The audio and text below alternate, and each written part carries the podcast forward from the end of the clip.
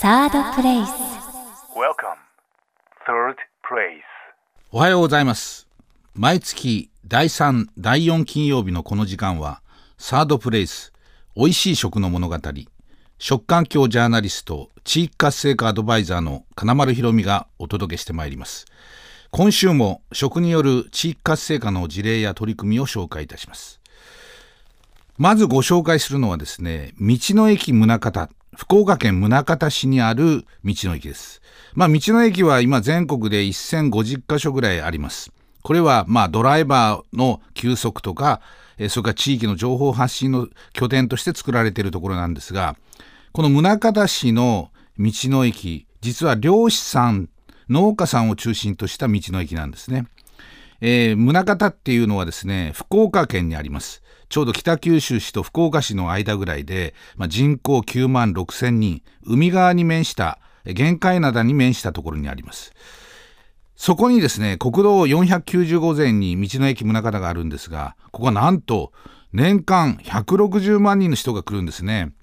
市の人口の約17倍の人が来ることになってるんですけど、えー実は、えー近隣の福岡市、北九州市から、えーお買い物のお客さんがお見えになるんですね。で、このお客さんの目当ては何かって言ったらですね、地元の農家さん、漁師さんの生鮮作物なんですね。で、特に、えすごいのがですね、漁師さんが直接お魚を持ってくるんです。このお魚、え実は4時間以内に届いてしまうんですね。すぐ近くに、え港があります。そして、え島があります。そこの漁港から直接運ばれるんですが、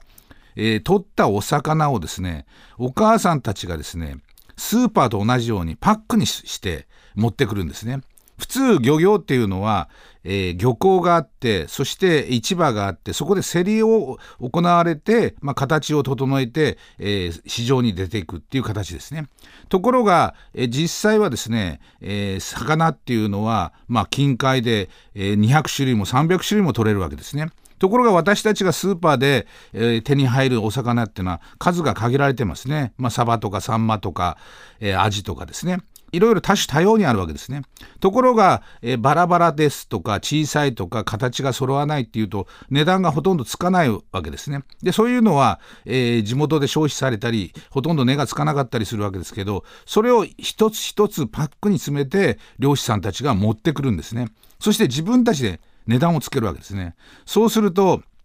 えートロ箱っていうのがありますけど、えーちょうどですねこう、えー大きい競りに使われる箱ですけどその一杯でですね、まあ、500円とか1000円しかつかないようなお魚がですねなんとこう10倍ぐらいの価格になっちゃう。消費者からすればたくさんのお魚はいらないわけですね。小さい味でもいいし大きい味が欲しい人もいる。で1匹とか2匹でいいわけですね。それを今まではその1パック1パック漁師さんが、えー箱詰めしてパックにしてそれを持ってくるってことはなかったわけですね。そうすると値段がですねお魚の値段がもう5倍とかそういう付加価値がつくわけですね。でそういうことで漁師さんが直接持ってくるしかも新鮮、えー中にはピチピチ動いてるものもあるわけですね。でそれで、えーお魚をもう目指してですね近郊の、えー北九州福岡市のお客さんがいっぱいあるいは料亭の方が買い付けたり料理屋さんが買い付けに来たりするわけですね。でもちろん農家さんも直接持ってくる。そしてこの、えーお魚ですね普通の、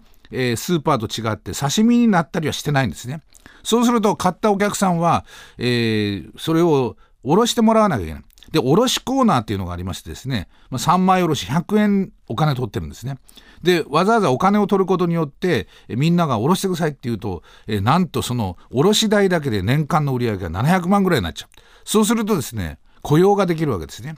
それで、えー漁師さんは直接持ってくることによって、えーお魚の値段がすごく価格が上がって、まあ、漁師さんでですねえ売り上げが1000万を超える人っていうのがもう40名以上出てるわけですね。でそうすると後継者が、えー作ることができるわけですね。こういう画期的なその道の駅なんですね。でこの店長さんは、えー実はこの道の駅が、えーできた時に、えー公募で選ばれまして、まあ、地元の、えースーパーの店長をやってらっしゃった方なんですね。でこの方がですね、えー店長になった時にスーパーと同じようなことをやっていては負けてしまう。じゃあここは一番何が強みかって言ったら新鮮な魚新鮮な野菜があることが強みだ。じゃあそれを、えー、直接持ってきて一番鮮度が高いものを売っていくこと。ただし、ただ売るだけでは、えー、ダメだから、えー、売り場のものがですね、漁港に行ってお船に乗ったりしてですね、現場のことを伝えると。で、そして消費者に伝える。そしてその食べ方も伝えようということで、なんとその売り場にですね、レシピが100本以上置いてあるんですね。で、私たちも知らない魚があったりして食べ方がわからないですね。で、それを教える。しかも年に4回ですね、えー、地元のものをですね、取材して、漁師さんがどんな漁師か、どんな漁法で取ってるか、いつどんな魚があって、どんな網で取ってるのかっていうのを広報誌に使ってですね、それをもう2万枚ぐらい配布して、それをマスコミに配るわけですね。で、マスコミの人たちは、やっぱり新鮮でどんな人が取ってるのかっていう取材をしたわけですね。それでメディアにどんどんできて、宣伝効果も非常に上がると。いうことなんですね。しかもですね、ここはですね、食べ方を提案してるんですね。で、例えば、えー、DHA、えー、ドコサヘキサエン酸っていう血中の中性脂肪が減ると言われてるのがお魚にいっぱいあると。では、えー、それは、えー、どんなものかって言ったら、えー、イワシとかサンマとかサワラとか、えー、サバとかウニがいいですよとかいうふうにが表示してあるわけですね。あるいはその骨とか歯とか、えー、を強くするのは何か、イサキとかイワシとかカジキがいいよとか、そういうのが、えー、掲示してあったり、それにレシピがくっついているという、まあ素晴らしい取り組みをやってらっしゃいましてですね、まあこれですごく活況を呈してまして、今、その農家さん、漁師さんが、えー、とても元気。しかもですね、ここは、えー、フグが取れるんですけど、その調理免許をですね、漁師さんが取って、えー、さばいてフグを出すと。今まではフグっていうのは下関に行って下関のフグとして売られたものがですね近海に行ってフグはいっぱいいる。だけどそれを、えー、調理して出してなかったわけですね。でだから調理師免許を取ればいいものが本物が出せるということで、まあ、そういう工夫に満ちた道の駅で活況を呈しているという、えー、道の駅宗像です。サードプレイス。サードプレイス美味しい食の物語、えー、金丸ひろみがお送りしております後半も地域活性化の事例です。え今、全国で市町村合併がどんどん進んでいます。農協さんも合併しています。農協さんは農業の中心と思われてますが、えー、実はですね、戦後1万3000あった農協はもうすでに700を切ってるんですね。まあ、それくらい減ってしまってる。で、そんな中でですね、合併をするとですね、小さい村では高齢者の人が、えー、農産物を出荷できないとか、あるいは売る場がないとか、それから生きがいがなくなるとか、そういう事例があるわけですね。これをどうしようかっていうのは各地の問題になってます。で、その中でですね、え、島根県の雲南市っていうのがありますけど、え、山間地をのところですねでそこの雲南市の JA 雲南さんっていうのはですねなんと、えー、一市二町の合併した市町村にあった小さい農家さんをネットワークしてその小さい農家さんの小さい農産物をですね売れるとこに運んでって売り上げを作っていくっていう画期的なことをやってるんですね。えー、例えばですね、えー、その中に越境して兵庫県の尼崎のスーパーにですね直接販売を持っていてこれ毎週やってるんですね。でこれがですね、えー、まあ、半日ちょっとそれと次の翌日ぐらいの1.5日ぐらいの売り場でですねまあ年間8000万ぐらい超えてるわけですね。でこの、えー、例えばですね小さい農村にあった市町村のですね農家さんえー、昔だと、えー、小さい農村でその農村で直売所で自分たち野菜売っても、まあ、1日の売り上げが3000か5000しかならない。で、えー、お母さんたちはもう高齢で、えー、農協に出荷できない合併してですね小さい農家さんは。でそういう困ってる農家さんがいましてこれをなんとかできないかで JA の役割はこういう小さい農家さんを支えることだったんじゃないかと。で、そんな時にですね、えー、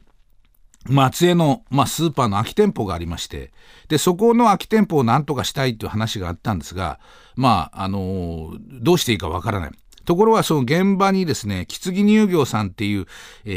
ー、ミルク屋さんがあるんですね。で、そこに加納さんっていう方がいらっしゃって、えー、小さい農家さんを助けてほしいと、J 雲南の須山さんという人から頼まれて、じゃあ、協力してやってみましょうかと。ただし、私たちが全部現場に行って、えー、自分たちで確認したものしか持ってこない。で、農家さんもですね、えー、売り場に立ってもらって、えー土日に一緒に立ってどんなものが売れてるかでどういう人たちが買いに来るかっていうことを知った上で農産物を作ろうと。まず一つの小さい町から始まりました。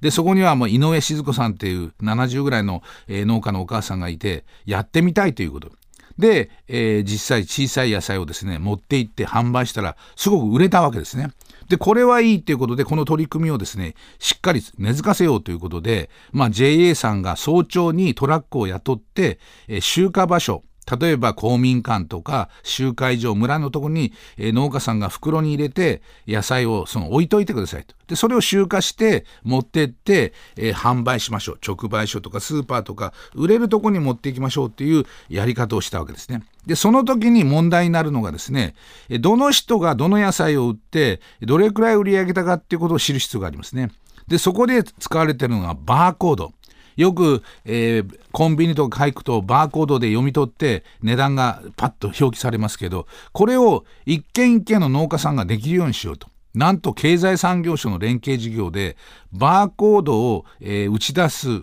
機会があるんですけどでこれをですね補助金を取って作っておばあちゃんたち1個ずつ持ってるんですね。でこれがですね800ぐらいのアイテムのバーコードを、えー打ち出せる。でこれをですね、えー野菜を袋に入れてバーコード貼っとけばその箱に持ってって売り場に行った時にその売り場で読み取ったものがここに売り上げが立ち上がるというふうな仕組みを作ったわけですね。でこれがですねすごく評判になりましてなんせですね70歳でちょっと知った畑の人でも年間収入150万ぐらいあるわけですね。すると70過ぎでもう150万もあればすごく元気になれる。若い人はもっと作れるから300万って言ったら独立ができたりするわけですね。それでどんどんどんどん広がっていって今はですね、えー一市二町えー10町村の、えー人たちかつてのですね村の人たちがですね集まってなんと参加農家は2700名